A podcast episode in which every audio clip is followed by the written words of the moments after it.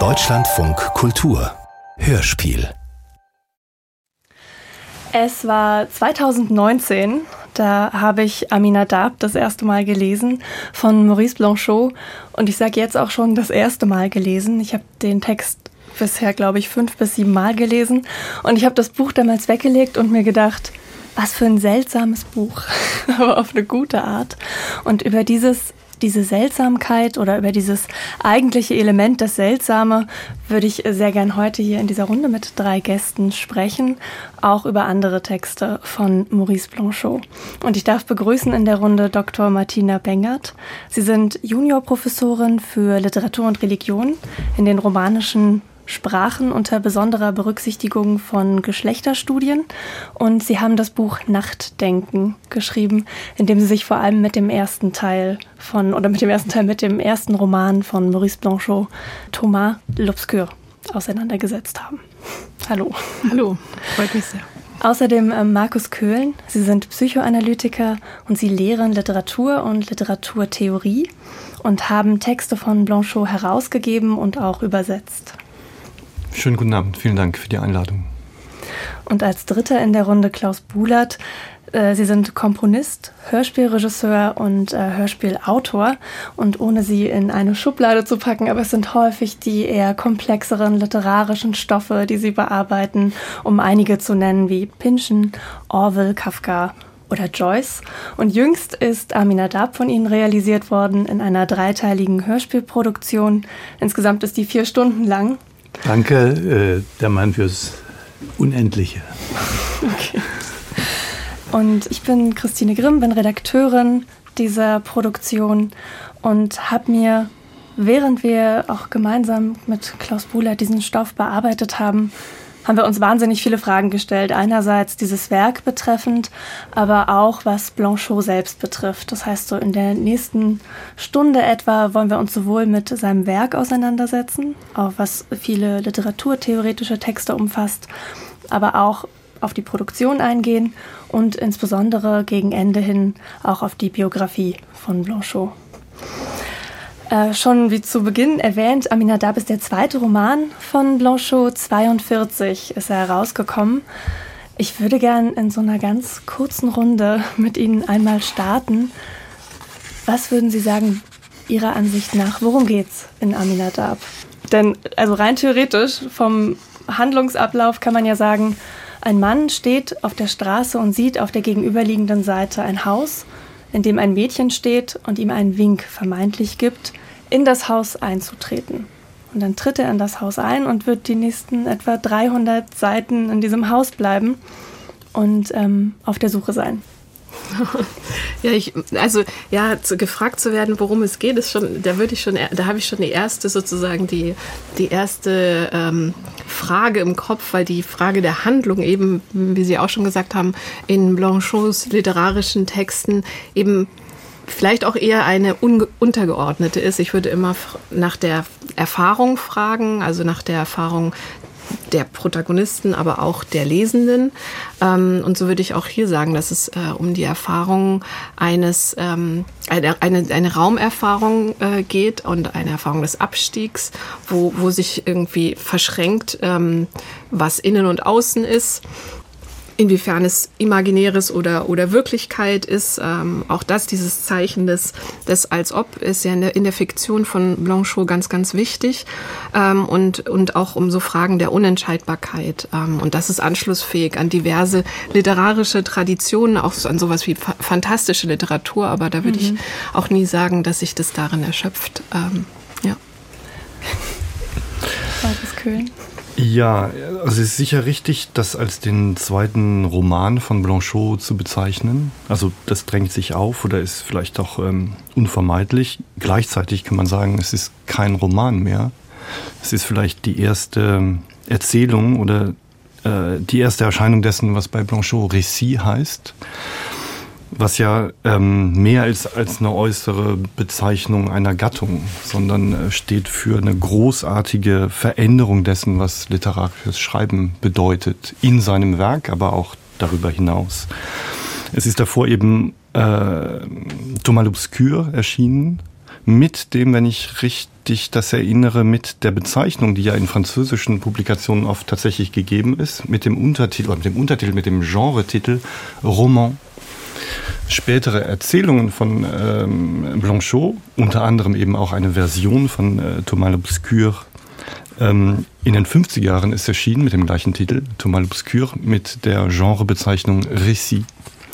Bei Aminadab steht nichts, so viel ich weiß. Und es steht auch zwischen Roman und Récit. Es ist auf eine gewisse Weise die erste Erzählung und im Sinne Blanchots. Und das wäre auch meine Antwort auf die Frage, worum geht es? Es geht um eine Form der Verabschiedung des Romanesken, des Romans, der Fantastik, der Vorstellung des Vielen, des Barocken, des äh, Übersprudelnden, der Einbildungskraft hin zu einem sehr beschränkten, das so etwas wie reines Erzählen sein soll. Die Begegnung des Erzählers mit der eigenen Stimme, der eigenen Sprache, und mit den Formen, die äh, notwendig sind, um etwas zu erzählen. Ich glaube, es ist in dem Sinne klingt es, als sei es ein literarisches, selbstreflexives Experiment. Ist es auch, aber so liest es sich ja nicht. Ne? Also wir kommen mhm. sicher noch dazu. Mhm. Das ist eben das Interessante daran, dass es gleichzeitig extrem experimentell ist und gleichzeitig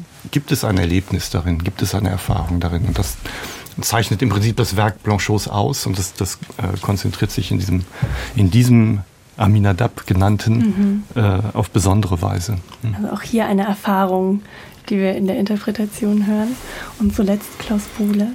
Für mich auch eine mhm. Erfahrung, weil ich äh, ein solches Konstrukt noch niemals in Sound, in Sprache, mit Schauspielern, mit lebenden Menschen sozusagen gemacht habe, die ja, für die ja dieser Text eine ganz besondere Herausforderung darstellt. Was wie kann ich sprechen? Welche Geschichte erzähle ich einfach? Eigentlich erzähle ich eine Geschichte oder erzähle ich eine Reflexion, erzähle ich eine Wahrnehmung, erzähle ich einen Versuch. Und deshalb antworte ich am besten mit einem Zitat von Rilke. Nahe dem Tod sieht man den Tod nicht mehr. Starrt hinaus, vielleicht mit einem großen Tierblick. Das ist dieses Werk für mich würde ich sagen, treten wir mal ein in das Haus. Ich würde gern mit Thomas starten, der einen Abstieg, haben Sie gerade gesagt, der aber eigentlich ja auch nach oben will, die ganze Zeit in dieses Haus. Was sucht denn Thomas tatsächlich? Also er hat die Motivation, dieser Aufruf dieses Mädchens oder dieser Frau, das ihn verwirrt. Das Zeichen, das er dort sieht, ist ja offenbar so stark, dass er die, den kompletten gesamten Handlungsverlauf in Gang setzt. Und er wird auch nicht aufhören, sich in diesem Haus zu bewegen, bis er diese junge Frau dann am Ende auch findet. Aber was motiviert ihn und was sucht Thomas? Immer die ganz kleinen Fragen jetzt am Anfang. Ja, also klein, kleine Fragen. Sie deuten das schon an, das ist schwierig äh, mhm. zu beantworten. Ne? Es, ähm, sucht er was? Er stellt ja viele Fragen, mhm. vor allen Dingen. Ich glaube, das, das ist sehr wichtig. Er stellt Fragen nach dem Sinn des Ganzen, eigentlich von Anfang an. Im Prinzip ist es eine Art von ähm, äh, Versuch, die Zeichen richtig zu lesen. Und gleichzeitig gibt es aber bei ihm wie eine Überzeugung, dass die Zeichen keine Bedeutung haben. Mhm. Also dass das Ganze, was einem äh, Zeichen geben kann, schon erodiert ist, nicht mehr funktioniert, dass man nicht mehr vertrauen kann auf die äh, Zeichen, auf die Sprache, dass die Begriffe nicht halten, dass die Gesten nicht stimmen. Insofern ist das Ganze ein, ähm, ja, wenn man so will, ein hermeneutisches Unternehmen, ein Zeichenleseunternehmen bei großer Skepsis, ob das überhaupt möglich ist. Kann es sein, also ich als äh, Regisseur habe mir immer gedacht, Warum unternimmt er diesen Weg? Weil er kommt ja, also es gibt eine Situation, die da beschrieben wird, dass ein Kind in den Himmel schaut mhm. und dieses Kind nimmt sozusagen die Leere, den Tod in, dieser, in diesem Blick, in dieser Wahrnehmung wahr und weiß, es ist allein, die Welt wird grau, ich bin mit einer anderen Welt konfrontiert jetzt. Und das habe ich sozusagen bezogen als ähm, als Vergleich auf die Situation, dass Thomas an einem hellen, blauen Himmel morgen durch die Stadt geht, die eigentlich keine Stadt ist. Sie wird, ist ja auch bei Kafka, es gibt ja keine Stadt, sondern es gibt nur dieses, dieser Laden, diese Straße und dieses Haus. Und er sieht vermeintlich, imaginiert eine Frauengestalt, die ihm winkt. Und darauf besteht er, dass diese Frau eine Frau ist, die er in seinem Leben kennengelernt hat. Und diese Einsamkeit und der Tod, diese Reflexion, die ist für mich der Ausgangspunkt, dass er diesen Weg wählt, um in dieses Haus zu gehen, um vielleicht die letzte Chance, auch eine abgenutzte, eine abgearbeitete Chance, eine alte wahrzunehmen, um noch einmal zu überprüfen, was ist noch möglich? Ist es überhaupt möglich in dem neuen Zustand, in dem ich mich befinde? Ja, und damit ist es auch so eine Frage, des, ist überhaupt Selbstbezug möglich und der Selbstbezug sozusagen als Basis ähm, und aber auch Effekt des Bezugs zu anderen. Ähm, dieses finde ich in, diese, in dieser Suche auch sehr angelegt. Ähm, die Frage auch nach Relationen und ähm, wie überhaupt Dinge zusammengehören, wie auch Namen zu Personen gehören, ähm, wie sich Bilder zum, ähm, zum abgebildeten Verhalten. Und hier findet man überall dieses, diese Bewegung der unendlichen Verschiebung. Ja, da, das wäre für mich etwas, worum es auch sehr stark geht, dass Bedeutung gesucht wird, aber Bedeutung gar nicht gefunden werden kann, weil sie immer, immer wieder verschoben ist. Und das würde ich schon aus, als Auseinandersetzung ganz existenzielle Auseinandersetzung mit, äh, mit dem Tod lesen. In Aminadab und genauso in Thomas l'Obscur würde noch auf einen Punkt zurückkommen. Markus Kühn, Sie haben gerade von der Skepsis gesprochen. Und es gibt, ähm, also ich paraphrasiere das mal in Der reine Roman, einem Artikel, den Blanchot geschrieben hat. Da beschreibt er die Welt, die den Schreibenden oder den Schöpfenden mit Rohmaterial quasi versorgt, beschreibt er die Welt als erschöpft und dass die Welt ihre Ursprünglichkeit und ihre objektive Wahrheit verloren hat und dass er damit diese Suche rechtfertigt und auf die Welt auch verzichtet wenn nicht gar die Welt ablehnt.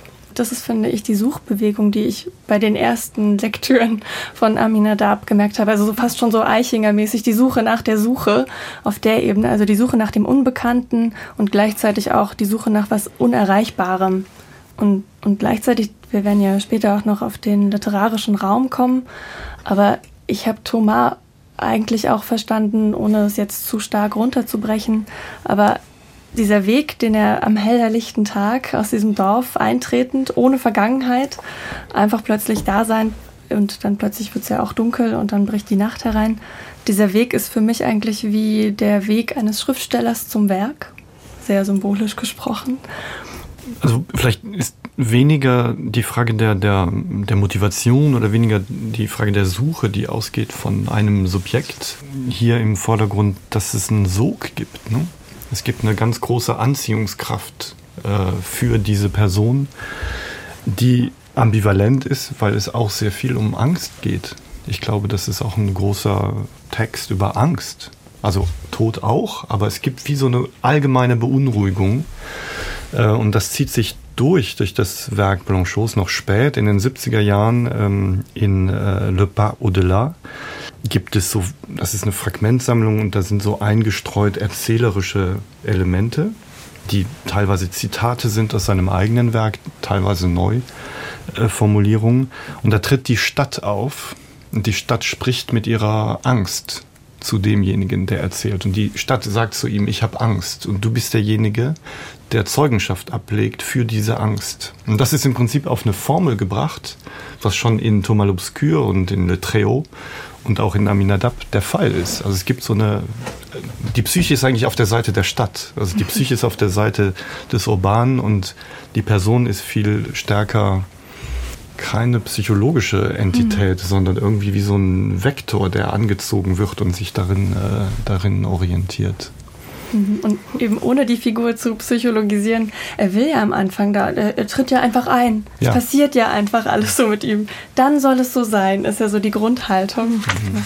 Ja, aber diese, diese, äh, das ist auch eine wichtige ähm, Figur äh, bei Blanchot, diese Negligence, also die so eine Nachlässigkeit, ähm, kennzeichnet ganz viele Figuren. Die kommen irgend, irgendwie fängt es dann an. Und äh, schon von dem Moment an spätestens ist hier kein äh, in sich stabiles Subjekt äh, ähm, am Handeln, sondern verkehren sich die Subjekt-Objekt-Relationen, die äh, Relationen von Aktivität und Passivität. Das ist, äh, glaube ich, auch ganz wichtig. Und das würde total zu dem passen, was Markus Köhlen ähm, über die ähm, Stadt und die Psyche der Stadt auch gesagt hat. Also, dass hier die Objekte eben zu, eher zu Agierenden werden und die vermeintlichen Subjekte zu Behandelten oder Gesprochenen oder Gelesenen werden.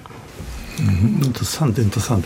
Weil äh, ich natürlich äh, nicht nur mit Text und Literatur zu tun habe in einer solchen Produktion, sondern sehr mit Menschen, die sozusagen natürlich auch wissen wollen, was hat das alles zu bedeuten, Bulat? Und das ist natürlich eine ganz andere Sichtweise, ich finde, die, sehr, die Sie vorbringen und über die, wo ich gern zuhöre, sehr interessant. Ich möchte aber nur mal ganz kurz, um dieses Problem aufzureißen, den, die ersten Protokolleintragungen, die ich vor ungefähr anderthalb Jahren gemacht habe, als ich mit den Schauspielern ein globales Gespräch gemacht habe, möchte ich mal ganz kurz vorlesen, weil es Geschichte ist, sozusagen meine Geschichte zur Inszenierung Aminata. Wenn Sie das ertragen, sagen Sie Schluss, äh, wenn es zu viel wird. Protokoll einer Annäherung habe ich das damals genannt. Ja? Also erstens, ein junges Mädchen zeigt sich am Fenster, zeigt sie sich wirklich. Der Eingang ist hier eine neue Mogelei. Wieder Rilke. Wohin sind die Tage, Tobier, da der strahlendste einer stand, an der einfachen Haustür zur Reise ein wenig verkleidet. Aber haha, nix ist klar am Ort des Eklat. Vielleicht alles gaga? Jeder Schritt kann ein Fehltritt sein, ein Fauxpas. Und der Ort des Hier entzieht sich der gewohnten Logik eines Radiohörers bereits in Minute eins. Wieder Rilke. Es erhält sich der Held, selber der Untergang war ihm nur ein Vorwand zu sein seiner letzten Geburt. Also ich war tot, ich werde geboren und werde sterben. Diese Kette, das muss ein Schauspieler verstehen, um sozusagen den Text ohne Empathie zu nehmen, sondern den Text als Text zu sagen. Dazu habe ich denen natürlich noch gesagt, Blanchot, hier, hier stirbst du, ohne tot zu sein, oder du bist tot, ohne zu sterben. Hä? Das, das war der Schauspieler. Was willst du von uns? Wir wollen glänzen. Wir wollen hier ein Stück erfahren. Wir wollen Leben erfahren, mhm. nicht Tod erfahren, weil wir Tod nicht herstellen können vom Mikrofon. Oder zum Beispiel, ich möchte nur mal Blanchot direkt, habe ich denen auch dann gesagt, mit welchen Mitteln willst du arbeiten, war die Frage. Und dann gab mir einer diesen Text, ich lese ihn mal kurz vor. Eine Melodie, deren Musik den Platz der Worte einnimmt. Ein glücklicher und sanfter Gesang. Die Tonsäulen schienen den Sänger zu umgeben und ihn für immer von der Menge zu trennen, da sie ihn in die Mitte einer traurigen Säulenhalle stellten, die er selbst nicht erschüttern konnte, ohne unterzugehen. Also das sind nur mal kurz Notizen, die da entstanden sind, um eine solche Inszenierung zu machen. Ich weiß nicht, ob das hinterher zu hören ist. Aber ich habe jedenfalls Schauspieler dafür gefunden, die außergewöhnlich Hervorragendes geleistet haben in dieser Hinsicht. Das wollte ich nur mal zeigen, dass es, das ist aus einem ganz anderen Aspekt heraus. Ja, ist die Frage, ob der so anders ist. Ne? Also ich bin auch froh, dass Sie auf die, ähm, ich weiß nicht, von wem das Zitat war, das mit der Melodie.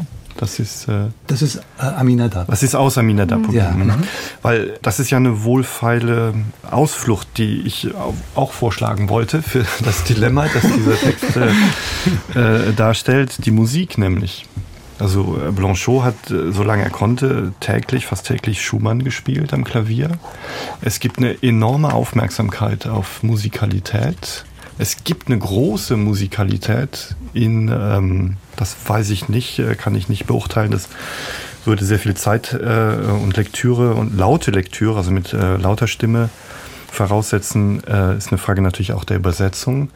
Die frühen mhm. Texte von ähm, mhm. Blanchot sind extrem extrem, und das ist auch sein Ruhm gewesen zu Beginn, das darf man nicht vergessen.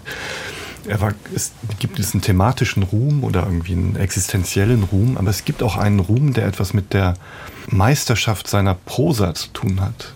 die in den Romanen sehr, sehr, sehr stark ist, dann in hier ein bisschen zurücktritt, aber gleichzeitig äh, auch deutlicher wird in so einer Nacktheit. Die Syntax ist extrem hervorgetrieben. Sätze werden gebildet, um Sätze zu bilden. Das heißt, es gibt Scharniere sozusagen des, äh, der Verbindung, äh, Konjunktionen wie deshalb und daraufhin und so weiter und, äh, de, äh, und ähm, ähnlicher Art, die aber keine Erzählung konstruieren, Ja, sondern das ist die das nur. Problem der Schauspieler gewesen. Das ist das Problem der Schauspieler. Ganz stark, ganz aber stark. hätten sie es als Musik genommen und nicht, wie wir irgendwie, wie Thomas auch, auf der Suche nach dem Sinn der Zeichenlesenden. Wenn man es als Musik mehr nimmt, ist man, glaube ich, ein bisschen geschützt vor dieser, äh, vor diesem Schrecken, den das vielleicht für die Schauspieler hatte. Da könnte, ich weiß, ich muss nochmal fragen, äh, ob Sie es schon jetzt gehört haben, was ich da versucht Ich habe mal reingehört. Ich muss es hören. Also ich, ich muss es ja nicht. Ich habe reingehört. Also es, äh, ich äh, vermute, dass das gelungen ist. Das kann ich nicht so, äh, kann ich nicht so behaupten. Ich habe es versucht und es ist, es ist eine Konstruktion, die nicht Schumann ist. Hm. Also äh, das ähm, habe ich nicht gewollt, aber sie lehnt sich sehr stark an Satie an. Das heißt, die kalten Stücke von Satie sind sozusagen Grundlage in der Konstruktion der Musik, die aber noch weiter vorangetrieben wird. Vielleicht auch ein kleines Zitat aus dieser Zeit vorher. Gibt es Musik, Geräusche? Welche Möglichkeit ergeben sich die Zeichnungen und Palimpseste an den Wänden der Räume hörbar zu machen? Zum Beispiel Störgeräusche, Rauschen, Texturen, fremde Musiker, fremde Musiken, die Patina haben, Stimmklänge, die sich überlagern, die sich mischen. Ja, vielleicht auch noch ganz kurz dazu, ähm, zu der Frage der Musik. Ich würde äh, da auch noch hinzufügen, dass zur Musik ja auch ganz wichtig der äh, Rhythmus gehört. Und ähm, meiner, meiner Arbeit über Thomas l'Obscur ähm, habe ich das sehr oft so empfunden, als würde ich, also als wäre die Sprache wirklich ein Raum und die Sätze sozusagen zu durchschreiten wie ein Raum, in dem dann äh, sich alles auch verändern kann. Wenn zum Beispiel so, so, ein, so ein Satz wie Niemand betrat den Raum, finden wir in Aminadab, aber auch in Thomas l'Obscur, ähm, dass man auf Verdacht liest, also dieses Niemand nicht einfach gleich füllt, wie wir es kennen, sondern sich vielleicht versucht auch mal vorzustellen, was, was überhaupt ist gemeint mit Niemand und das dann auch wieder loszulassen. Und dadurch kommt man in ganz andere Lese, ähm, äh, Leseflüsse, die, ähm, die für, für mich sehr stark zeigen, dass da nicht ein Ich zum Beispiel spricht, sondern dass es eine Sprache gibt, die sich zum Beispiel eines Ichs bemächtigt und ein Ich ja, wie orchestriert. Also es ist das, was Roland Barthes auch zum, äh, mit dem Rauschen der Sprache zum Beispiel auch bezeichnet, was viele französische Denker Mitte des 20. Jahrhunderts so beschäftigt hat, diese, diese diese Kraft der Sprache, die eben so stark eben musikalisch ist, Klang ist, Rhythmus ist, das scheint mir in Blanch Blanchots Werken und in Aminadab beim Lesen ähm, von nicht zu unterschätzendem Wert. Und das finde ich in der Produktion wirklich mh, hörbar gemacht, tatsächlich. Das war auch ein großes Anliegen von mir. Ja. Und dass dann dieser, dieser Klang ein Teil des literarischen Raumes. Also der, es gibt auch einen großen Essayband, wo er viele literaturtheoretische Artikel versammelt und dort schreibt, also dieser, dieser literarische Raum, was bedeutet das eigentlich genau? Ja, das ist natürlich eine schwierige Frage, ähm, also schwierig zu beantworten im, im, ähm, auf engem Raum in kurzer Zeit.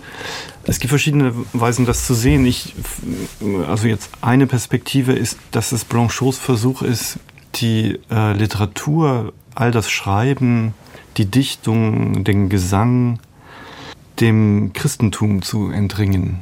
Das heißt letzten Endes einen säkularen Raum der Literatur zu bilden, wissend, wie schwierig das ist. Also wissend, wie stark die Tradition bevölkert ist, bestimmt ist vom christlichen Gedankengut, von christlichen Formen, von christlichen Ideologien. Und der literarische Raum ist tatsächlich der Versuch in der Moderne, die, der Literatur ihren Raum zu geben, jenseits dessen, einen säkularen Raum, einen Raum, der bestimmt ist von anderen Faktoren als ähm, der Verheißung einer Befreiung oder einer, einer Transzendenz, die erlöst. Das heißt, es ist ein sehr ehrlicher Raum. Es ist der Raum der Politik, es ist der Raum des Begehrens, es ist der Raum der Begegnung von Körpern auch. Und das ist was, was man mit Blanchot eigentlich nicht assoziiert. Ich glaube, Blanchot ist ein enorm erotischer Schriftsteller. Es geht sehr viel um die Begegnung von, von Körpern, sehr im Hintergrund, sehr subtil und gleichzeitig sehr präsent. Das ist ja eigentlich auch schon die Aufnahme eines Motivs, äh, das so alt ist wie die Literatur am Anfang. Eine Frau macht ein Zeichen und der Held begibt sich in diese Richtung. Ne? Also das ist Troubadour, Lyrik oder ne, äh, Roman äh, in, in verschiedensten oder Formen. Eine, eine Frau schreitet auch zur Tat und nimmt sich animalisch ihn als sozusagen als Partner oder als Mitstreiter und wirft sich auf ihn, fast vergleichbar mit Kafka und Frida, dem Verhältnis, wenn, wenn sie auf K trifft in der Kneipe unterm Tresen und sich über ihn hermacht.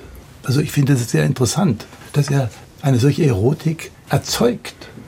Ja, und, ähm, und diese Erotik ist aber gleichzeitig eine, die an der mystischen Erfahrung entlang geschrieben Genau, ist. genau. Wo die Frage des Rufs zum Beispiel extrem äh, entscheidend ist und die Frage des Eintretens und all diese Dinge. Aber es ist eben eine Mystik ohne Gott, wenn man so will, oder eine der Immanenz. Es ist auch eine Mystik, würde ich sogar sagen, ohne Partner hier. Es ist ihre Mystik, die sie ausführt in dieser Position. Nicht eine, die zu einer Verbindung oder zu, vielleicht noch zu einer Ehe führt. Das tut es alles nicht, sondern sie ist einfach in einem höheren Sinne gedacht. Mal von der Mystik auch zum Namen Aminadab kommend, der ja titelgebend ist. Ähm, wer ist Aminadab und warum hat sich Blanchot entschlossen, das Ganze nicht nochmal Thomas zu nennen?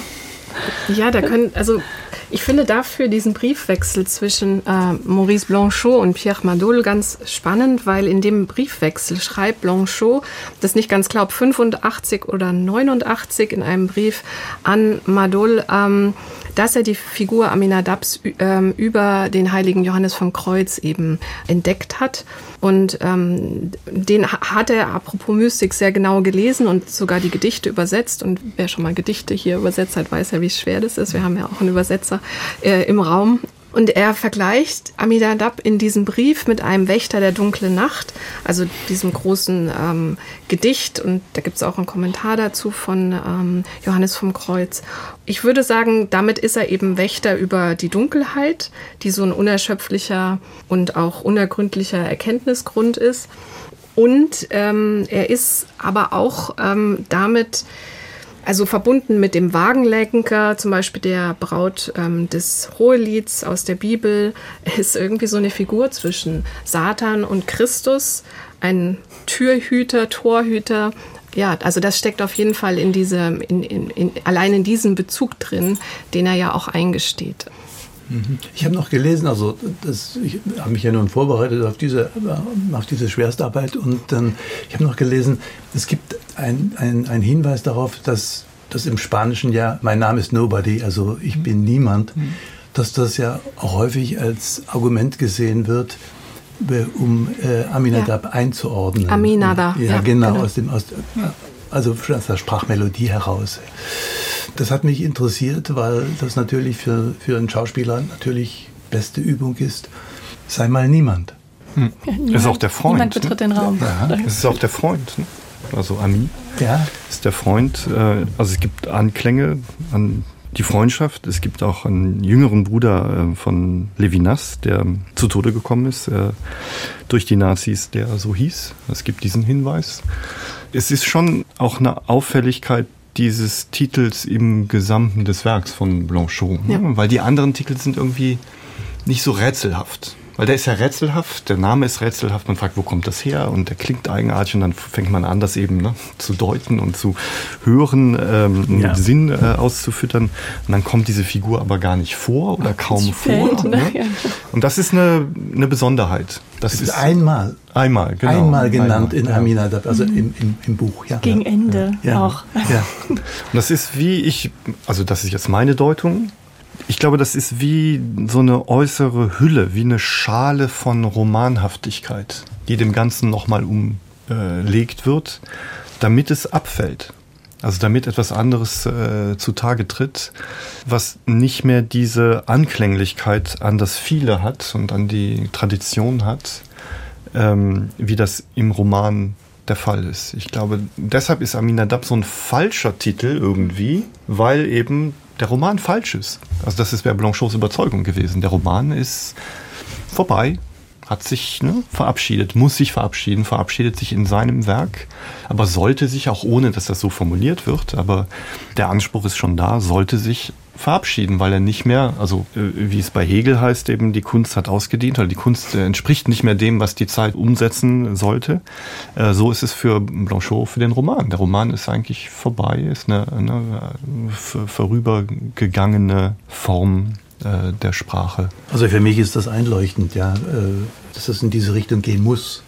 Sonst wäre nicht diese Vieldeutigkeit, hm. diesen Namen so um und permanent neu zu deuten und wieder ins Spiel zu bringen. Ja. Und gleichzeitig ist es auch so bereichernd, äh, wie Sie jetzt vielleicht fünf, sieben Mal in einen Text zu lesen, ähm, um quasi auch das loszulassen, was vielleicht der Roman suggerieren würde. Also auch diesen Prozess mhm. würde ich, also weil ich habe ihn nicht, ich habe Thomas L'Obscur mindestens aufgelesen, aber Aminadab eben nicht. Ähm, ich kann, kann mir vorstellen, dass, dass ähnliche Erfahrungen da gemacht wurden, aber das wäre auch mal interessant. Ja, das Herausfordernde daran ist, dass ich das Gefühl habe, ich habe aber sechs verschiedene Romane gelesen. Also es ist nicht, eigentlich nicht das Ende des Romans, sondern das Nicht-Enden-Wollen des Romans. Mhm.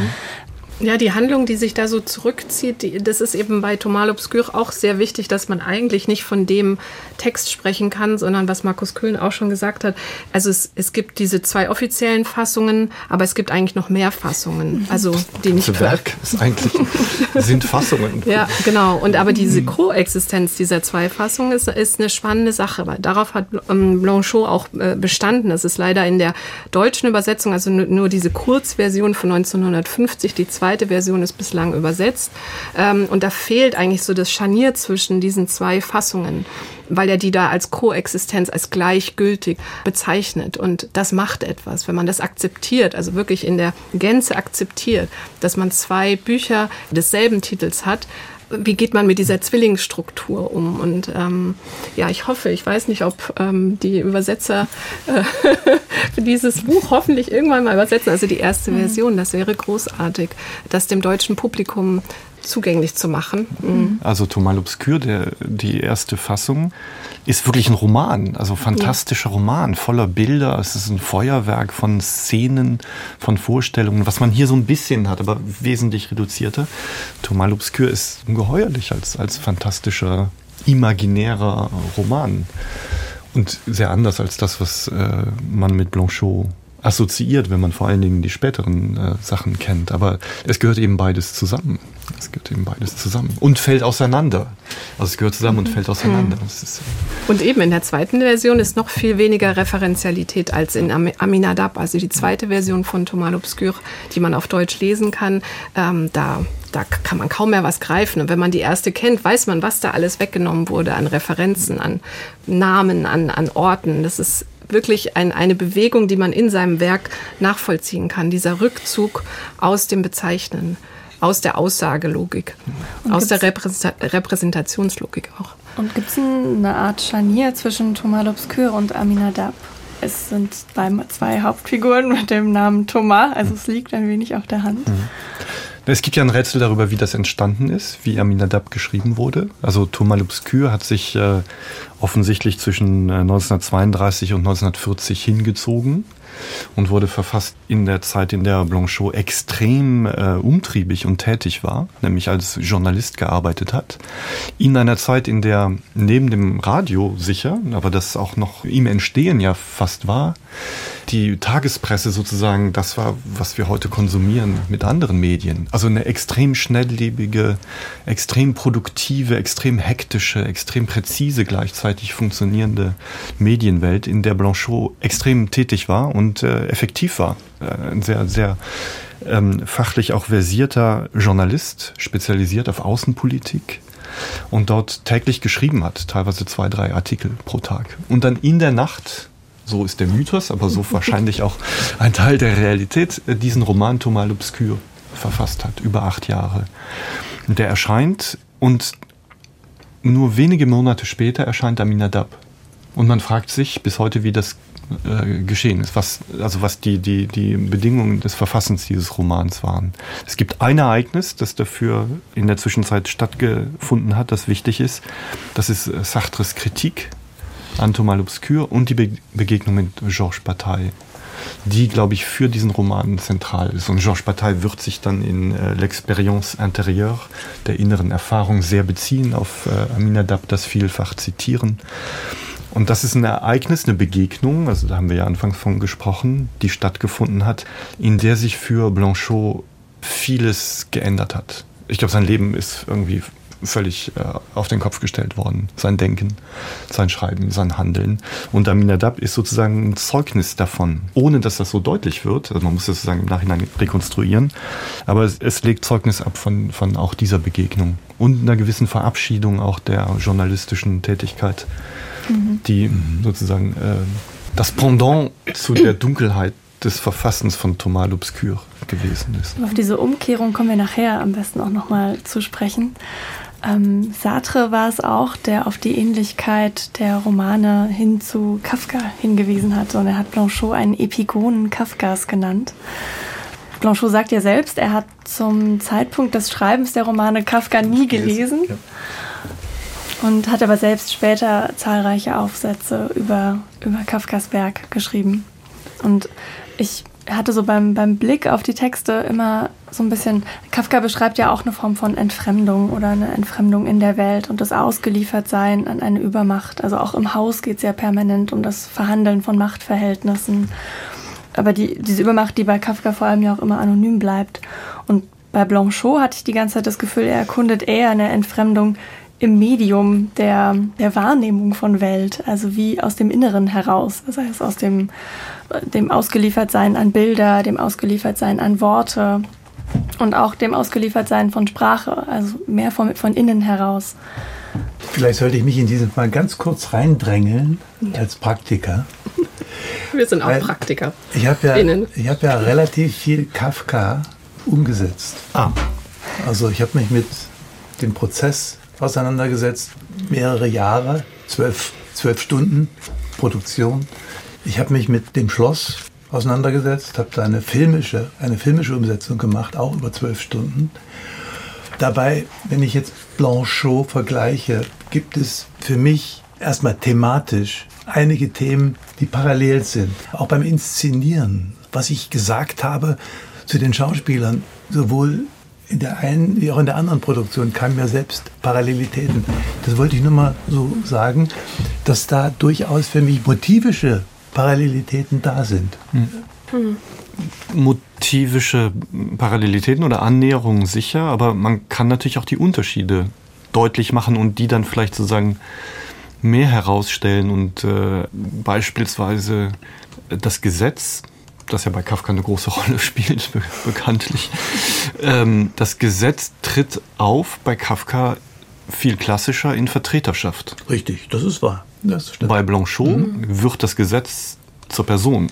Also in äh, äh, La Folie du Jour, ein sehr wichtiger Text ist, der viel von dem nochmal zusammenschnürt, was hier äh, äh, auch zum Tragen kommt in äh, Aminadab und in Thomas l'Obscur wird die unbestimmte Frauenfigur Elle la loi das Gesetz. Das heißt, es gibt so ein Immanentwerden in der Erzählung, ein, eine Begegnung mit dem Gesetz als Figur, die es in dieser Form bei Kafka nicht gibt. Also bei Kafka geht es ja um eine Auseinandersetzung mit dem Gesetz da draußen, da drüben, über uns, der Transzendenz des Gesetzes, das uns verrät und so weiter. Ne? Das ist die Schwierigkeit. Und da ist Blanchot anders geht eigentlich auf eine gewisse Weise einen Schritt weiter. Das Gesetz ist nicht mehr transzendent, sondern es ist sozusagen eine Unbestimmtheit in der Begegnung mit dem anderen. Das war auch nicht. Das war ich, nee, ich wollte Sie auch nicht nee, da das, jetzt. Das war ähm, nicht mein, mein, mein, Punkt, sondern ich habe nur gedacht, die Motivik, die, die so extrem nahe ist, dass sogar mhm. ich ja. also meine Sprache quasi parallel setze bei der bei der Einführung für Schauspieler mhm. des Textes, das hat mich verblüfft mhm. und deshalb kam ich auf die Idee nicht, ja. dass ich, für, dass ich äh, Blanchot für einen Epigonen halte. Um Gottes nee, das, das geht doch eher gegen Sache.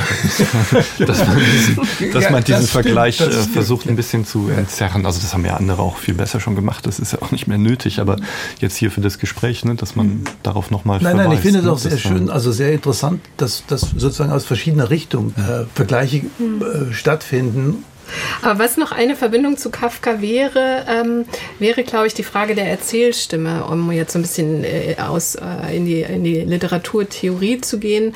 Äh, also La Voix Narrative, Le, Le Il, Le Neutre, glaube ich, heißt es auf Französisch. Ähm, und da, da, da scheint mir etwas zu sein, was bei Kafka wie bei Blanchot ähm, zentral ist, nämlich dieser Übergang vom Ich zum Er. Dass, dieses, dass es kein so ein Innen mehr eines Ichs gibt, was ja dann auch zum Beispiel bei einer Produktion mit, mit Stimmen eine Rolle spielt. Also wie genau diese Zurücknahme sozusagen der, der Persönlichkeiten, die dieses unter dem Zeichen des hm. Todes sprechen. Oder? Aber diese Frage stellt sich natürlich immer, jemand muss es sprechen. Ja, ja. Und äh, ich habe halt versucht, die Situation so für mich zu regeln, dass ich die Erzählerstimme in viele Stimmen aufgeteilt habe, die über sich selbst oder über einen Zustand berichten, so dass es nicht mehr eine Objektivität eines auktorialen Erzählers bekommt, der etwas über etwas berichtet, sondern dass die Personen oder die Möglichkeiten über sich selbst sprechen. Mhm. Und dann wird dieses Prinzip ein wenig aufgehoben. Und gleichzeitig kann man mit der Methode auch was, äh, was einbringen, was auch zu zahlreichen Blanchot-Texten passt, das ist dieses Bestreben nach dem Fragment oder nach was Fragmentarischem. Äh, warum ist denn das Fragment für, für Blanchot so bedeutsam? Oh, das sind so viele Ebenen, auf denen das wichtig ist. Also ich weiß gar nicht, wo da anfangen. Also ähm, was wir schon hatten mit diesen koexistierenden Versionen, die es nicht nur bei Thomas l'Obscur gibt, sondern bei zahlreichen Texten. Dadurch fragmentieren sich ja die Texte gegenseitig schon, weil sie sich in ihrer Abgeschlossenheit und Ganzheit äh, angreifen. Also auch so eine gewisse Zerfleischungslogik, mit der man umgehen muss. Äh, sie öffnen sich, entgrenzen sich, öffnen die Textgrenzen. Ähm, und das ist mehr als Intertextualität, würde ich sagen. Dann hat er ganz auch schon genannte ähm, Frag so, ja, Fragmentsammlungen, trifft es auch wieder nicht, aber die Écriture du Désastre, die Schrift des Desasters, wäre ja so ein bekannter Text, der auch im Deutschen äh, erhältlich ist, der aus so etwas wie Fragmenten besteht. Mm, L'attente l'oubli, Warten vergessen, gibt es auch auf Deutsch. Das ist, glaube ich, der letzte Text, der den Titel, Untertitel Récit ähm, trägt. Und ähm, wo man dann 62 final den schon genannten äh, Übergang vom erzählerischen zum fragmentarischen Schreiben findet, aber auch in seiner Auseinandersetzung mit der Romantik, also mit der deutschen Frühromantik, diesem emphatischen Fragmentbegriff in seinen äh, in Blanchots theoretischen Schriften finde ich kann man sehr viel lernen, was ähm, was was Fragment bei ihm bedeutet und sicher nicht mehr ähm, so etwas wie die Möglichkeit zu Totalität oder Ganzheit. Also da würde ich sagen, dass er mit Nietzsche, und das ist auch in zahlreichen Texten Blanchots über Nietzsche sichtbar, dass er da eben zu einer Écriture fragmentaire geht, die in sich die Zersetzungsbewegung in jedem Satz performiert und ähm, da, damit ähm, auch eben so etwas wie Ganzheit unmöglich macht. Äh, darin liegt aber etwas ästhetisch und, und, und, und anderweitig sehr Kostbares für mich in seinem Schreiben. Das Fragment ist ja eine sehr ambivalente Form. Also der Rückgriff auf die, auf die Frühromantik macht das ja deutlich in vielen Fragmenten oder in einigen Fragmenten der, äh, der, der Schlegels ist ja formuliert, dass das Fragment im Prinzip eine Überhöhung sozusagen der Totalität darstellt. Also eine Form der extremen Beherrschung letzten Endes. Also der Beherrschung qua Reflexion über das, was man nicht mehr reflektieren kann, das in eine kurze Form gepresst ist sozusagen mhm. das Stärkste, was man noch halten kann von der Totalität, von der man gleichzeitig sagt, sie ist verloren, aber man hat sie damit eben auch in der Hand. Insofern ist das Fragment auch eine Beherrschungsform. Und äh, bei Blanchot gibt es eine Arbeit daran, wenn man so will, damit und daran. Es gibt äh, Fragmente, die diesen Zug von Meisterschaft haben, also der Beherrschung sozusagen, des Gedankens in der kurzen Form, was ja auch eine große Tradition hat, die jetzt, ne, also bei La Rochefoucauld oder den Moralisten oder in die Antike geht, also die über die Frühromantik noch hinausgeht. Also eine, eine, eine Form der, der, die kurze Form? Also die, der Aphorismus, den Gedanken blitzartig zusammengefasst auf kurzem Raum formulieren. Das gibt es und gleichzeitig gibt es diese, diesen Glauben daran, dass man für die verlorene Totalität der Welt der Verabschiedung, muss ich sagen, also, dem, also Nietzsche wurde ja genannt, also ne, Gott ist tot, hat sich verabschiedet und damit eben das Ganze. Das Ganze hat sich verabschiedet. Alles hat sich, das alles hat sich verabschiedet. Die Totalität hat sich verabschiedet. Und da gibt es bei Blanchot fast so einen naiven Zugriff darauf. Na dann muss die Form eben auch fragmentarisch sein. Und es gibt so Stellen, wo das so ein bisschen auch in dieser Naivität so ein bisschen zerbröselt. Man denkt, hm, naja, ist es denn so einfach? Ist es nicht dann doch wieder eine Repräsentationsangelegenheit? Äh, und deshalb gibt es, glaube ich, ein sehr starkes Hin und Zurück äh, zum Fragment äh, bei Blanchot. Sehr früh taucht das ja auf. Das ist ja was Fragmentarisches auf eine gewisse Weise. Gleichzeitig hängt es zusammen. Und sehr spät gibt es dann aber auch noch sehr prosaartige Texte von ihm. Also Briefe beispielsweise, die veröffentlicht werden, wo Blanchot sich mit einer Stimme, die nochmal ein Ganzes spricht, sich an jemanden wendet, wo es überhaupt nicht um Fragmentarität geht, sondern um die Affirmation eines Gedankens. Also es gibt ein sehr starkes Spiel in dieser Hinsicht ne, mit, äh, mit den verschiedenen Seiten des, des, des Fragments. Ich würde gerne noch auf ein anderes Stichwort kommen, was auch schon an verschiedenen Stellen aufgekommen ist. Der Akt des Schreibens und der Tod. Es gibt einen sehr einflussreichen Aufsatz von Blanchot, die Literatur und das Recht auf den Tod, in dem er unter anderem über den Akt des Schreibens selbst spricht. Ich fand vor allem an diesen ganzen literaturtheoretischen Auseinandersetzungen von Blanchot spannend, dass er eben nicht, wir haben über Sartre gesprochen, ne, qu'est-ce que c'est la Literatur? Es geht nicht darum, was ist die Literatur, sondern wie ist sowas wie Literatur überhaupt möglich? Inwiefern wird denn der Tod oder ist der Tod ein Gefährter des Schreibens? Also ich glaube nicht, dass er ein Gefährte ist. Also äh, Philippe Lacoulabart äh, hat mal formuliert, ich weiß nicht, ob das in einem seiner Texte ist, die veröffentlicht wurden oder nur auf einem, in einem Vortrag oder einem Beitrag zu einer Tagung äh, zu Blanchot, ähm, dass im Prinzip Blanchot nichts anderes tut, als den, den Satz von Epicur, äh, der Tod ist nichts für uns Sterbliche, ausformuliert. Der Tod ist nichts für uns. Es gibt den nicht für uns dann kann man natürlich fragen, was heißt dieses für uns? Also, ne, also wer sind wir dann? So, so weiter. Das ist Logik, ja. ja. Aber das ist der, es ist der, nicht der Tod. Mhm. Es ist die Unmöglichkeit des Todes. Das ist ja ein Theorem, das Blanchot im Prinzip formuliert hat. Die Unmöglichkeit des Todes und die Unmöglichkeit des Sterbens. Und auch sagen, es hat auch eine alte, äh, ist eine alte Geschichte, ist eine große Tradition. Und die Verknüpfung mit der Unmöglichkeit äh, wurde von Heidegger formuliert, da wird auch von Blanchot sehr viel aufgenommen insofern ist es auch, glaube ich, eine, ein Abbau der großen mythischen überbordenden und bestimmenden Figur des Todes. Es ist eigentlich die Einladung dahin, zu sagen, hört auf, vom Tod zu sprechen, ihr Sterblichen. Kümmert euch ums Leben und den Verletzlichkeiten, den Sterblichkeiten, den Krankheiten, den Unmöglichkeiten. Vergesst den Tod, weil er hat nichts zu sagen, nichts zu bedeuten, ist nicht für euch wäre die Frage, ob er stattdessen von der anderen Nacht spricht. Weil hier, hier ist, da ist ein ziemlicher äh, unterirdischer und aber doch nicht so unterirdischer Zusammenhang. Man kann die Unmöglichkeit des Todes, ja, aber es ist es auch die Unmöglichkeit der anderen Nacht, dieser Autre Nuit, die mhm. so wichtig ist für Blanchot als Denkfigur. Mhm. Vielleicht als Spur des Todes, mit der wir noch arbeiten können, weil irgendwo erfahrbar mhm. im Leben. Aber es ist ja die, in der anderen Nacht, was passiert in der anderen Nacht? Es ist äh, Angst vor allen Dingen, ausgesetzt sein. Ähm, es ist diese Erfahrung, von, von der Levinas schreibt, die Erfahrung des Es ist da und nichts weiter und ich bin auch nur da und nichts weiter. Die Nacktheit sozusagen der, der Gegebenheiten der Existenz. Ist das Tod? Es kann auch genau das Leben sein. Vielleicht ist das genau diese andere Nacht genau das Leben. Also als Psychoanalytiker liegt es da nahe, das ist der Trieb.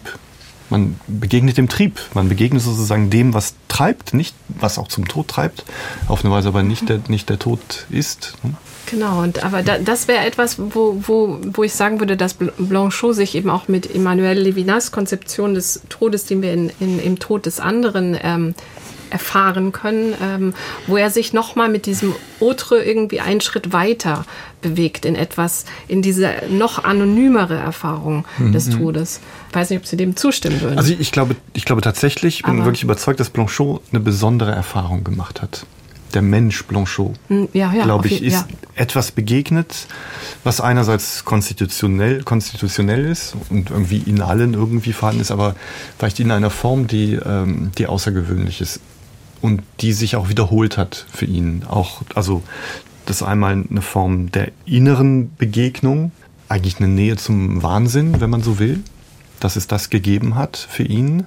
Es hat einen großen Schmerz gegeben über den Tod geliebter Frauen und es hat die Todes-, Nahtodeserfahrung gegeben, dadurch, dass er vor einem Erschießungskommando stand, das ihn hätte erschießen sollen, wenn nicht etwas völlig Verrücktes, Zufälliges passiert wäre.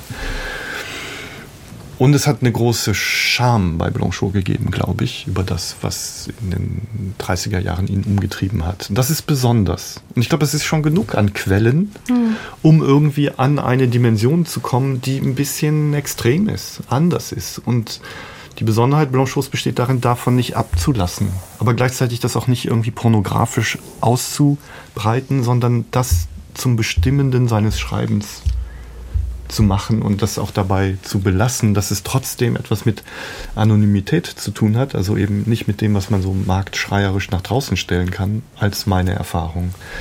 Deshalb glaube ich nicht, dass man zum Tod greifen muss, um zu erklären, was die Besonderheit Blanchots ist. Was die Besonderheit dieser Erfahrung ist und was auch die, die, mhm. andere, die andere Nacht ist. Ich glaube, die andere Nacht ist eine ziemlich wilde Geschichte. Ja, würde ich auch sofort sagen. Mhm. genau. Eine, eine, Lesart, die, die ich für mich sehr, sehr bereichernd fand, war, um nochmal auf die Bewohner oder Bewohnerinnen im Haus zu kommen. Es gibt ja die Mieter und es gibt das Personal. Und die Art, wie diese Mieter sich durch dieses Haus bewegen, erschließt sich ja auch wie, als würden Gedanken kommen. Gedanken, die einfach kommen und dann meandern sie. Manchmal werden sie größer, dann sind sie wieder weg auch so Passagen wie das Personal ist nicht verpflichtet, sie zu bedienen. Und das Personal quasi nicht als den Gedanke zu nehmen, sondern als eine Form von Worten, die agieren mit quasi den Gedanken. Inwiefern hängt Schreiben und Denken bei Blanchot zusammen oder wie sehr geht es ineinander über? Also ich habe jetzt gerade irgendwie, wollte ich woanders ansetzen, aber bin beim Haus hängen geblieben und mhm. dann diesem Zitat Heideggers, dass die, Spra die Sprache ist das Haus des Seins. In ihrer Behausung wohnt der Mensch. Genau. Und diese, diese, diese Frage würde ich auch nochmal in die Runde stellen, inwiefern dieses Haus, in dem Thomas sich bewegt, eben die Sprache ist. Wenn die Worte zum Beispiel das Personal dann sind der Sprache, also das würde ja durchaus Sinn machen. Aber ich glaube, dass dieses Haus eben wenig Häusliches hat und ähm, und, und eben keine, keine Geborgenheit äh, bietet, sondern eher, ähm, eher Versperrungen und Unmöglichkeiten und äh, immer wieder auch diese, diese Eintritte dann in die Dunkelheit. Das wäre so, so eine Frage. Also die Frage von Schreiben und Denken ähm, würde ich dann auch nochmal so beantworten, dass es eine, eine infizierende Relation ist, sich infizierend ähm, im besten Sinne, also über mannigfache Berührungen eben auch, die äh, in diesen, was wir vorher gesagt hatten, immer wohlgeformten französischen ähm, Sätzen ähm, stattfinden. Aber innerhalb dieser, dieses wunderbaren Französisch und auch sehr guten Deutsch natürlich ähm, in der Übersetzung, innerhalb dessen geschehen die unglaublichsten Dinge die nicht einfach auf der inhaltlichen Ebene passieren, sondern klanglich, rhythmisch und, und anderweitig. Vielleicht etwas freie Assoziation, mhm. aber. Mhm. Ja, aber das ist interessant, äh, eine sehr interessante Assoziation, weil äh, mir fällt jetzt ein, es gibt auch dieses Gespräch zwischen Thomas und Barb, während sie beim Nähen ist und er sie befragt, warum sie denn behauptet, dass dort oben nichts wäre und trotzdem permanent über dort oben spricht, obwohl ihrer Meinung da nichts ist. Und er sagt, es muss doch aber zumindest etwas sein, das sie gesehen haben und als sie zurückgekommen sind, ihr Denken und ihre Wahrnehmung verändert hat. Das ist vielleicht eine abstruse Idee des Hauses, das nicht verständlich Veränderungen, auch das Haus der Sprache Veränderungen ausführt, ohne dass derjenige, der darüber berichtet, es überhaupt wahrnimmt, sondern nur ein anderes System es wahrnehmen könnte. Das wäre vielleicht also meine Regiestruktur darauf einzugehen. Denn das ist eine Szene, die mich zutiefst beunruhigt hat, dass er mit ihr in dieser Form darüber verhandelt. Es kommt zu keiner Lösung, natürlich nicht, aber es kommt zumindest zu vielen Fragen, die mich interessieren würden. Und das ist ja genau das, was Blanchot auch möchte. Ja, da ist dann Sprache nicht Kommunikationsmittel, sondern wie eigentliche Bedingung äh, des Denkens. Hm. Oder auch, also man könnte fast sagen, das ist jetzt etwas ähm, überspitzt, aber ich glaube, Blanchot hat sich deshalb nicht für Philosophie so sehr interessiert. Also gleichzeitig natürlich wahnsinnig viel Philosophie gelesen, aber sich auch nicht so dafür interessiert, dass er es selber hätte werden wollen. Also hätte ihm ja offen gestanden, auch seinen, ähm, nach seinem Studium in, in Straßburg ähm, dieses fortzusetzen und äh, Philosophie weiter zu studieren.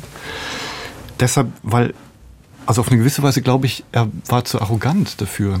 Er hat gedacht und zu Recht auf eine Weise, das habe ich schon, das kann ich schon. Und das kann ich schon aufgrund meiner Sprache. Das heißt, das, was die Philosophen konstruieren als Gedanken, das kann ich viel besser nämlich als Schriftsteller. Und was ihn interessiert, ist nicht das Denken, sondern das ist natürlich ein Topos, weil es eben auch in so einem guten Wort äh, gesagt ist und viel zitiert wird. Was ihn interessiert, ist die Wunde im Denken. Das, die, könnte das damit zu tun haben, dass er sich an Partei so ja. heran, ja. herangearbeitet hat, ja, ja. dass genau dort die Wunde zu finden ist, die er brauchte und suchte. Ja, ich glaube, er hat bei Partei gefunden eine Formulierung für die Wunde, die er, von der er schon wusste. Also die er selber schon. Richtig, die Formulierung äh, hat er gesucht. Ja, die Formulierung. Die Wunde, die Wunde die hatte er, er schon. Ja. ja. Richtig. Die Wunde kannte er. Die Wunde in den frühen Texten ist die Wunde des Denkens der Wahnsinn. Es gibt eine sehr starke Beschäftigung mit Psychose und Wahnsinn, äh, in den 30er Jahren auch. Die Wunde des Denkens ist natürlich dann das Unrecht. Die Wunde des Denkens wird die Shoah. Mhm. Die Wunde des Denkens ist der Tod der, der Freunde. Also die Wunde war schon da, aber die Formulierung fehlte dafür. Aber die Formulierung sozusagen am Rande der Sprache oder am Rande der Komposition oder sozusagen am Rande auch der Darstellung. Deshalb auch so viele Räume bei Blanchot. Es gibt was ganz äh, Banales, was ganz Primitives, was mit den Räumen zu tun hat, dass nämlich in jedem Hotel, in jedem äh, Haus gibt es verschlossene Türen. Und hinter den verschlossenen Türen findet etwas statt, was für denjenigen, der nicht dort ist, eben draußen ist verletzt sozusagen die Integrität des, des Erkennbaren und des, des Wissbaren. Und da strebt es ständig hin. Und deshalb, ist deshalb, diese, auch, die, deshalb diese, auch die Geräusche von oben ja, permanent, ja, ja. Das, die Treppenläufe, das Geschrei. Von oben kommen Direktiven. Keiner weiß, ob es von oben überhaupt Direktiven gibt. Mhm.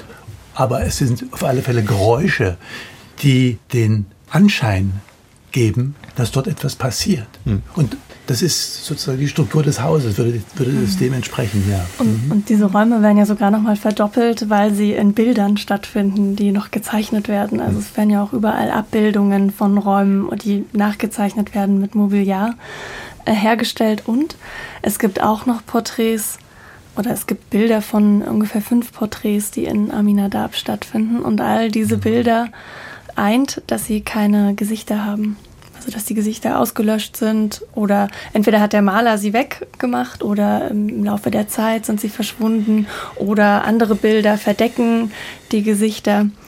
Was, was, was glauben Sie, soll die Nichtdarstellung von den Gesichtern naja, bewirken? Also das ist die, das Problem der Abbildung schon mal und die Frage der Referenzialität. Das ist die, die, die Herausforderung durch das Weggewischte zur, zur Füllung, also der, der, wie soll ich sagen, der der Antrieb zur, auch zum semiotischen Prozess damit, das ist etwas, was als Leerstelle das Denken auch ankurbelt, genauso aber die Angst und, und also affiziert. Also es ist eine, ein starkes Affektgeschehen, würde ich sagen, was, äh, was da auch dargestellt ist, schon wieder das falsche Wort eigentlich, aber was da, was da in Bewegung gebracht wird, was aber was, was, das, was das Operieren der Sprache in der Weise verbildlicht, aber eben nicht verbildlicht, weil, weil das Bild ja gar nicht mehr wirklich funktioniert, nicht mehr die, die einfach die Funktion erfüllt, also in, diese, in, diesem, in diesem Abbilden.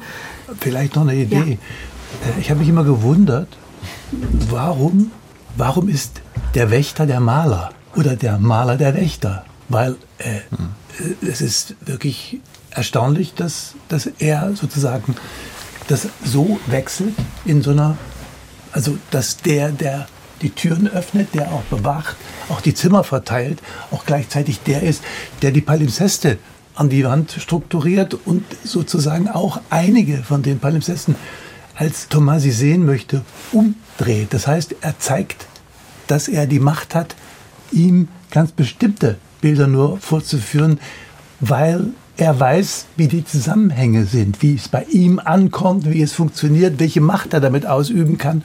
Und daran verzweifelt er ja fast und sagt, ich möchte aber genau diese Bilder sehen. Die verbotenen. Sozusagen. Die verbotenen Bilder möchte ich sehen. Und er sagt, nein, nein, ich zeichne jetzt dich als neues Bild. Und, und, und macht diesen Prozess der Umkehrung, die ich sehr spannend fand hm. beim Arbeiten. Ja. Das wiederum hat sehr viel, glaube ich, mit dem Tod zu tun. Ja. Mit dem Tod der anderen. Ja, also genau. es gibt ja sehr viel, in vielen Texten eine Beschäftigung und Auftreten der toten Maske, das Gesicht des, der Toten, das beginnt sich selbst zu ähneln, aber dann niemandem mehr ähnelt. Ähm, es gibt Beschreibungen von Gesichtern von Toten ähm, die sehr wichtig sind, auch herausragen aus den, äh, aus den äh, Erzählungen.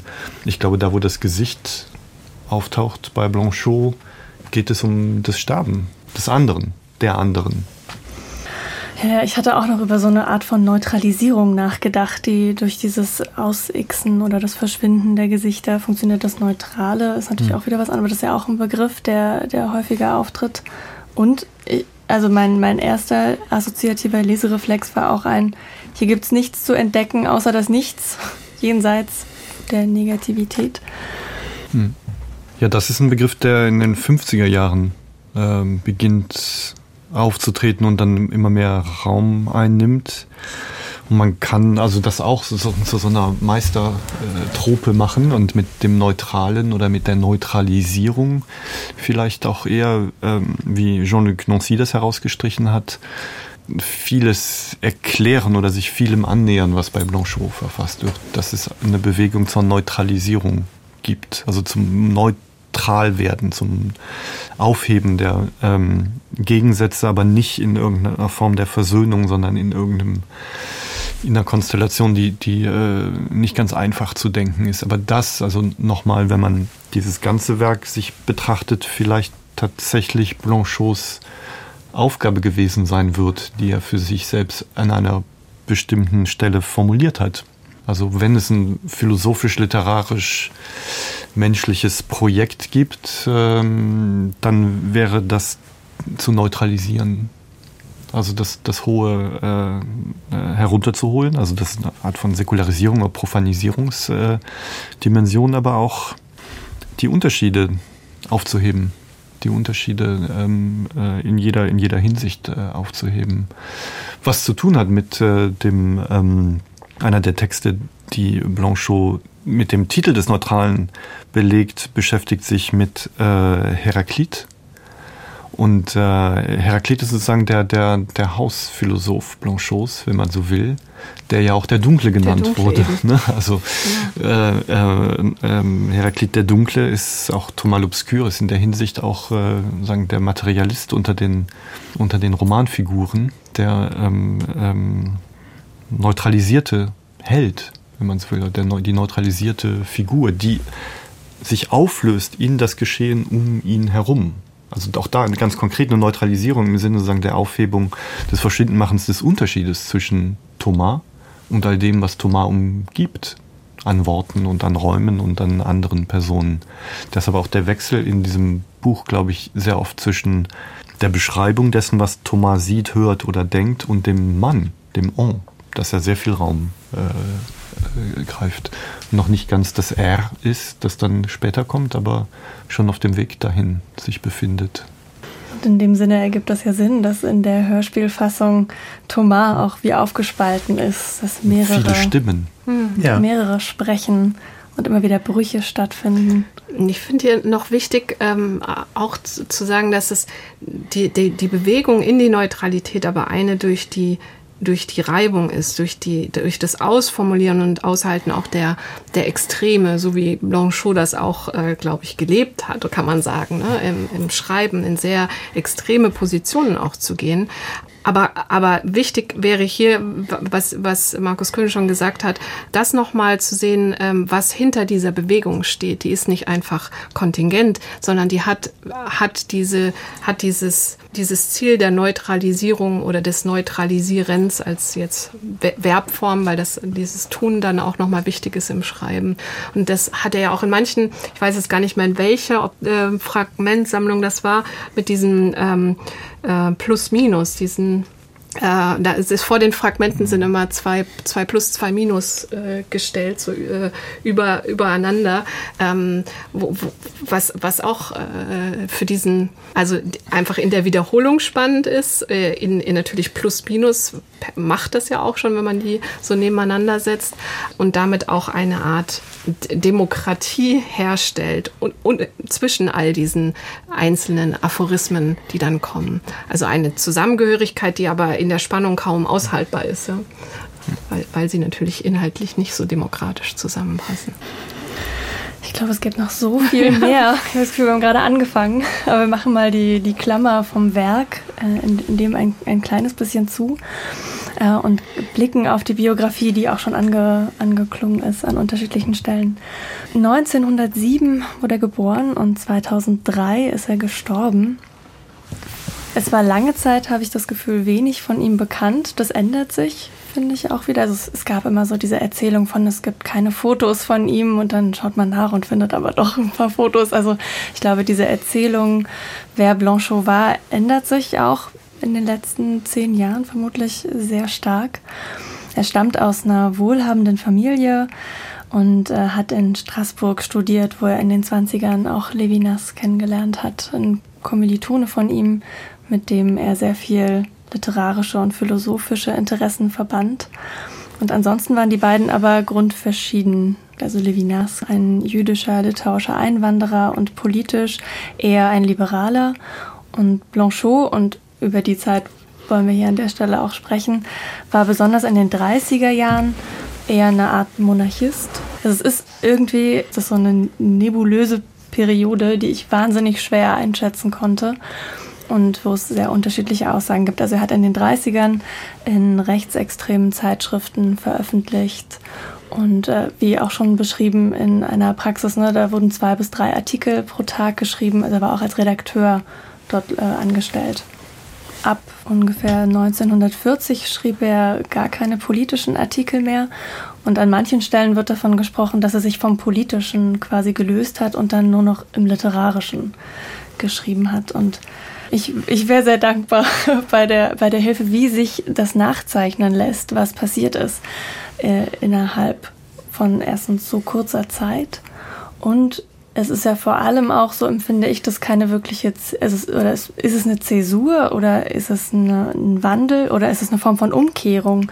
Denn also ich habe damals, als ich das erste Mal mit Blanchot Kontakt hatte, so über, bei Derrida kommt er mal an der einen oder anderen Stelle. Ähm, es gibt das Manifest der 121 gegen den Algerien. Ich habe ihn eher an der linken Ecke verortet und war dann tatsächlich sehr überrascht zu sehen, dass es in den 30er Jahren diese Schriften gibt, die eben in faschistoiden oder auch in antisemitischen Bereichen unterwegs ist. Wie lässt sich dieser Wandel in irgendeiner Form nachzeichnen oder nachvollziehen? Ja, das ist natürlich sehr komplex. Mhm. Also das muss man vorher jetzt nicht nur sagen, um sich selbst zu schützen, sondern glaube ich, um der Sache auch Gerechtigkeit widerfahren zu lassen. Ich glaube, es gibt eine große Komplexität und eine, auch eine Verwirrung darin, sich auch beim Blanchot selbst gegeben hat, eine Verwirrung über das, bei großer Klarheit natürlich in den Positionen, aber was da äh, zu einem gegebenen Moment zu sagen oder zu schreiben ist. Gerechtigkeit widerfahren lassen müsste man auch der schwierigen, sehr anders als in Deutschland sich äh, darstellenden ähm, politischen Situation in den 30er Jahren in Frankreich. Das ist schon auch ein bisschen durcheinander, was äh, und ähm, zu trennen beispielsweise zwischen ähm, deutlich reaktionären in Bezug auf Reaktion in Bezug auf die republikanischen Formen, die äh, sich nochmal gestärkt haben, insbesondere 1905 und dann 1918 auch mit einem Fest sozusagen der französischen Nation als Sieger äh, des Ersten Weltkrieges und da sich ja auch sehr äh, unvorteilhaft ähm, manifestiert hat im, auf der weltgeschichtlichen Bühne, eine Kritik daran und ein gleichzeitiges eine gleichzeitige Zusage, aber einer gewissen Idee der französischen Nation. Das ist eine Mischung, die ist eigentlich nicht zu übertragen auf irgendwas, was in Deutschland geschehen wäre. So eine, so eine Widersprüchlichkeit oder so eine Komplexität gibt es eigentlich nicht.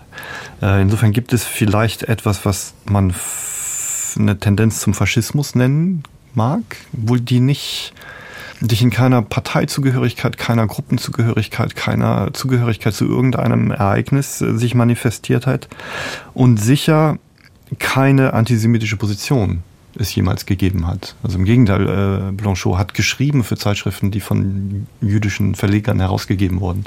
Er hat sich auch um die gekümmert, er hat sie gewarnt, bevor sie von der Gestapo verhaftet werden konnten und so weiter. Also es war dann sicher schon später, aber es gab uns eigentlich eine große Nähe zu der, zum, äh, zur jüdischen Bourgeoisie ohne jede Vorbehalte. Es gibt auch eigentlich keine, keine Formulierung von, von, von Antisemitismus, äh, die man finden kann. Es gibt diffamatorische Benutzung des, des Wortes Juif an dem einen oder anderen Moment. Das sind nur zwei, drei Momente, die nichts entschuldigen, aber trotzdem sehr wenige sind.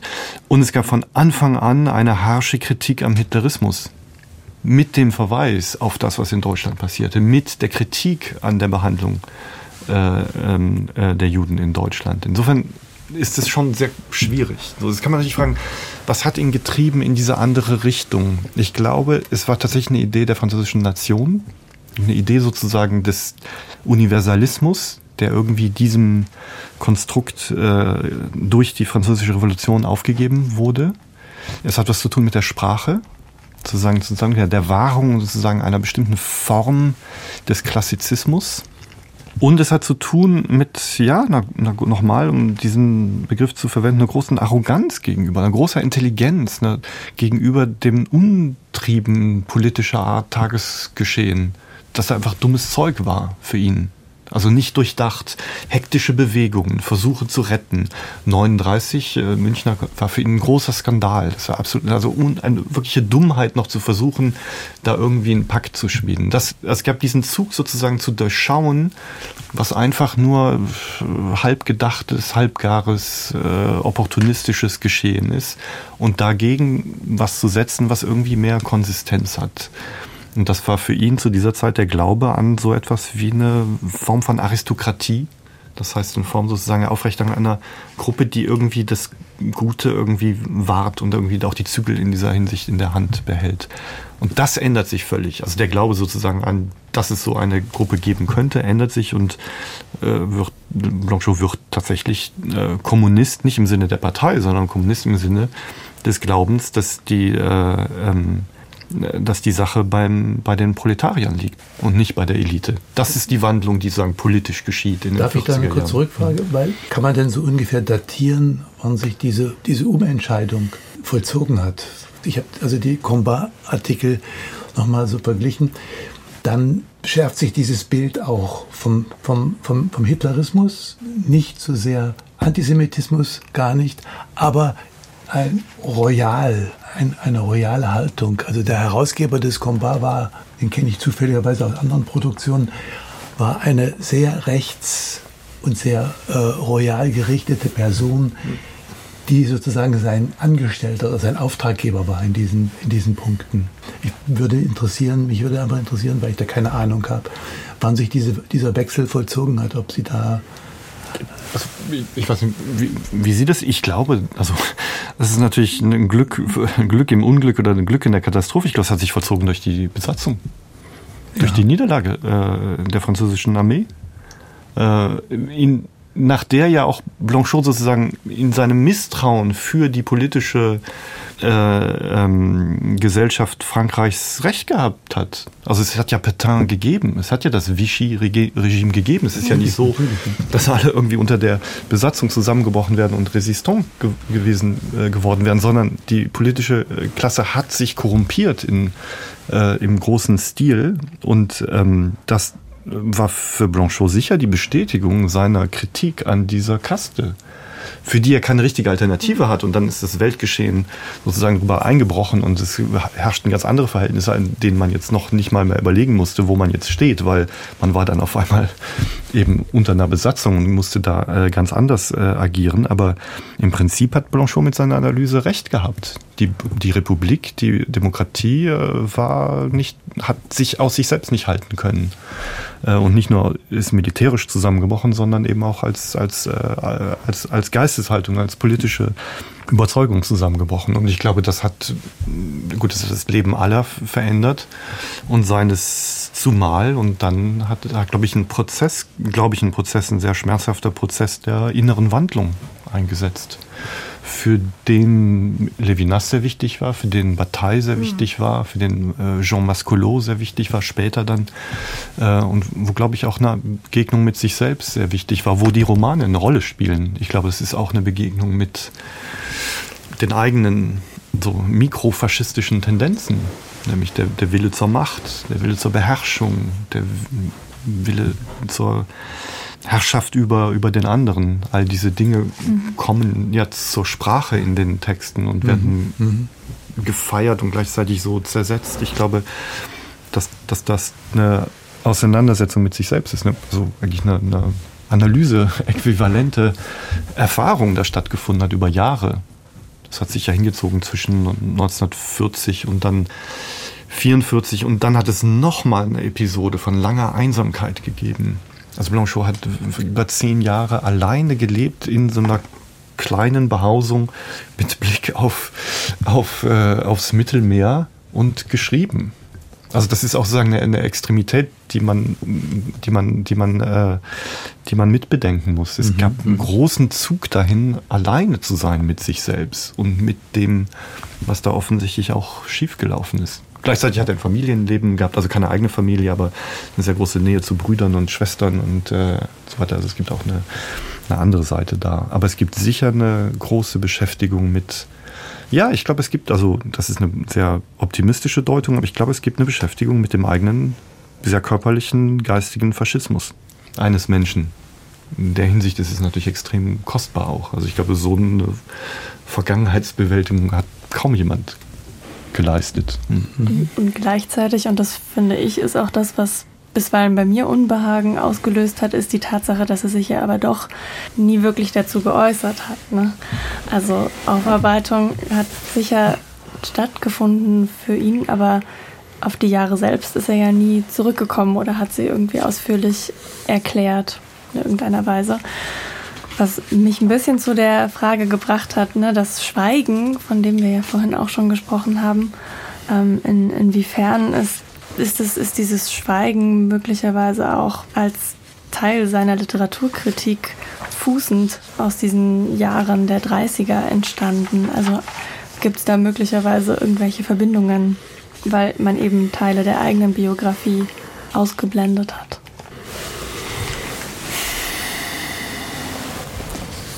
Das ist eine sehr spekulierende Frage. Ja, ne? ja ich das weiß nicht. Ich glaube, dem Schweigen, ja, das ist ein bisschen rätselhaft. Andererseits kann man natürlich sagen, was hätte er schon sagen sollen? Tut mir leid.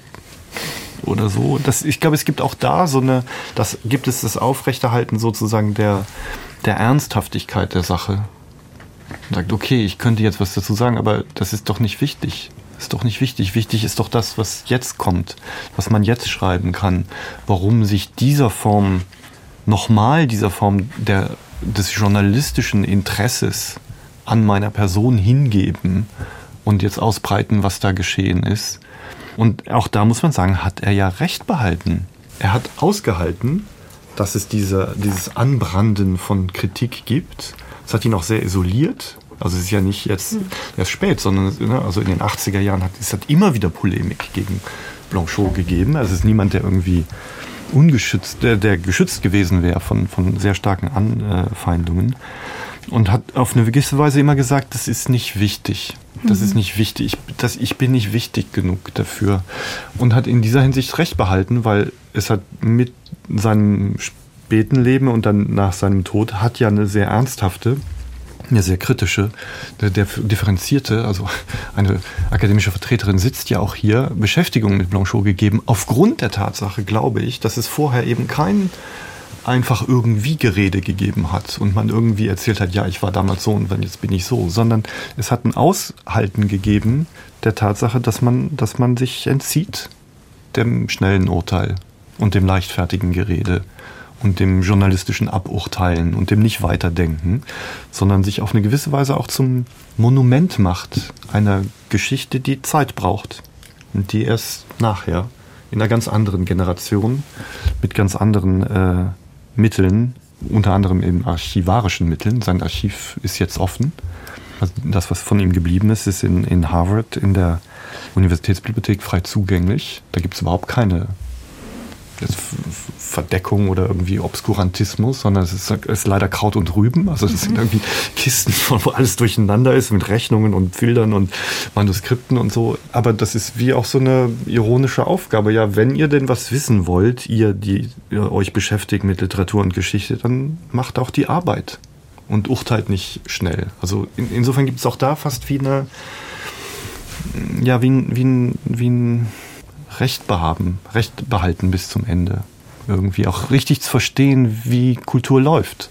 Also wann auch da das Tempo zu kennen, den Takt zu kennen, zu verstehen, dass man Sachen auch verschleudert, wenn man sie äh, zu schnell frei gibt und das ist eben ne, Geschichte eben in anderen Dimensionen äh, abläuft und äh, manchmal erst 40 Jahre später überhaupt äh, zu einem Urteil mhm. man kommen kann. Ich glaube auch, dass hier der, der Gang in, in das literarische Schreiben eben sehr wichtig ist, der manchmal so gedeutet wird, als hätte eben ähm, Blanchot ähm, sich hier in etwas geflüchtet. Aber ich würde eben sagen, es ist keine Flucht. Es ist das Aushalten dieser, dieser inneren Erfahrung, das Aussitzen, ähm, das nächtliche Schreiben, während man äh, tagsüber auch andere Dinge schreibt. Also es ist eine, eine Praxis auch, das, ähm, auch eine asketische Praxis, würde ich mhm. sagen. Und äh, eine harte Praxis des Schreibens. Also insofern ist, ist das eben keinesfalls Theorie, sondern wirklich äh, in diesem Machen zu begreifen. Und eben auch diese, die, die Frage der Einsamkeit ist ja, ist, ist ja auch, also man, man hat dann dieses Bild vielleicht von, von Blanchot, der nur zurückgezogen war, und das wurde jetzt gerade auch schon aufgebrochen oder, oder differenzierter gesagt, eben, dass es nicht einfach nur so ein Rückzug war, sondern ähm, auch ein Pflegen von anderen Formen von Gemeinschaften. Und 83 hat er das Buch La Communauté Inavouable veröffentlicht und reflektiert ähm, im Anschluss an, an Bataille, in Anschluss und, und auch in, in Austausch mit äh, Nancy und äh, Marguerite Duras äh, über Kommentare auch von, von Texten reflektiert Blanchot über, über die Möglichkeit von Gemeinschaft und ähm, auch über gescheiterte Formen äh, der Communauté, der Communitas im Sinne des Kommunismus und versucht eben meines Erachtens etwas anderes, nämlich im Schreiben eine, eine Auseinandersetzung zu leben, und zu reagieren auf Polemiken, auch auf, auf äh, Kritiken, aber in einer Weise auch immer verschoben, nicht direkt wieder äh, sozusagen gerichtet äh, äh, immer an die AdressatInnen, sondern ähm, in seiner Weise Berührungen und äh, andere Berührungen erzeugend, aber die sind nachvollziehbar und das ist eine Arbeit, die muss, glaube ich, auch noch weiter gemacht werden äh, von, von ähm, auch anhand dieses Archivs, was so ein bisschen, es ist nicht Fernando Pessoas Kiste, aber ja, ähm, mhm. ich hoffe, ich komme da jetzt auch mal hin, würde mir mhm. das gerne anschauen. Da ist wirklich noch, glaube ich, einiges zu mhm. tun. Ja, mir, mir fiel noch ein Briefwechsel ein, oder ich weiß nicht, ob es ein Artikel war, wo er über Heidegger gesprochen hat und ihm ja sein Schweigen vorgeworfen hat. Also da gibt es diesen mhm. Auszug, wo er sagt, mit jedem Schweigen hat er seine Lage verschlimmert. Mhm. Und nun haben wir auch ja schon skizziert, also die Gleichsetzung, wie sie beispielsweise bei Michael Syria mit der andere Blanchot, wo häufig die, die Formulierung Blanchot wie Heidegger aufgemacht wird, bei der ich mir eben auch nicht, das sehe ich eben auch nicht, aber nicht in der Partei. Es gab keine Zugehörigkeit zu vielen anderen, er hat niemanden verraten, etc. Ja, und, und dennoch ist das, das Schweigen bleibt dann natürlich auch wieder ein Rätsel und man ist so auf, auf Beweissuche. Also Genau. ja, aber vielleicht muss man auch anders lesen. Vielleicht ist es nicht einfach nur ein Schweigen, sondern mhm. wir müssen diese, diese, äh, diese Texte auch sozusagen nicht immer in dieser einfachen Referenzialität kommt das Triggerword sozusagen mhm. vor, ähm, verstehen. Also das ist jetzt, vielleicht könnte man mir vorwerfen, eine zu wohlwollende Lektüre und äh, da bin ich auch noch nicht zu einem Schluss gekommen. Aber ähm, als Angebot ähm, würde ich es doch in den Raum stellen. Hier doch Auseinandersetzung zu sehen und nicht nur, nicht nur sozusagen, also nicht, dass Sie das täten, aber keine, keine, Sorge, aber nicht, nicht also die, es gibt unterschiedliche Formen von Schweigen. Mm, und hier würde ich nicht von Schweigen sprechen. Es hat ja auch Handlungen gegeben, ne? Also Sie haben auf das Manifest der 121 genau. verwiesen. Das war eine ungeheure Geschichte. Mhm. Also 58 aufzurufen zur Fahnenflucht. Das war ein Verbrechen. Die sind auch im Prinzip alle vors Gericht gekommen. Ne? Und Blanchot darunter. Also das ist nicht einfach nur jetzt mal einen Brief schreiben, so einen offenen Brief so in der Zeitung, sondern das ist, ein, ist eine Intervention in, ähm, in den Staat mit der eigenen, äh, mit dem eigenen Namen, mit der eigenen Person.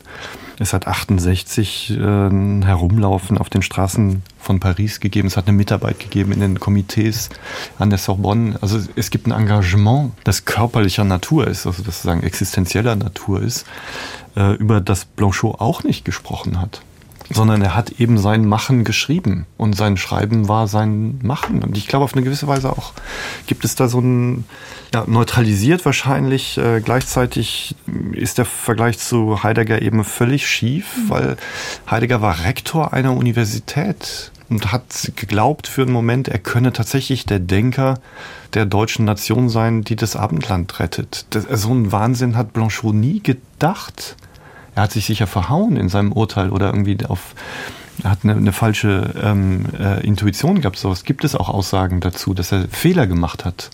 Aber er hat ja nie diese Position eingenommen, in der er äh, so etwas äh, auf sich genommen hätte, von dem er tatsächlich hätte nachher auch sprechen müssen in diesen Worten, sondern er war eigentlich immer einer unter vielen und hat doch das bis zum Ende so weiter betrieben. Gleichzeitig natürlich, wir reden jetzt über Blanchot und nicht über andere. Mhm. Er hat ja auch eine Besonderheit an sich, aber gleichzeitig gab es auch ein großes Bewusstsein immer, dass er doch nur einer von sehr vielen ist.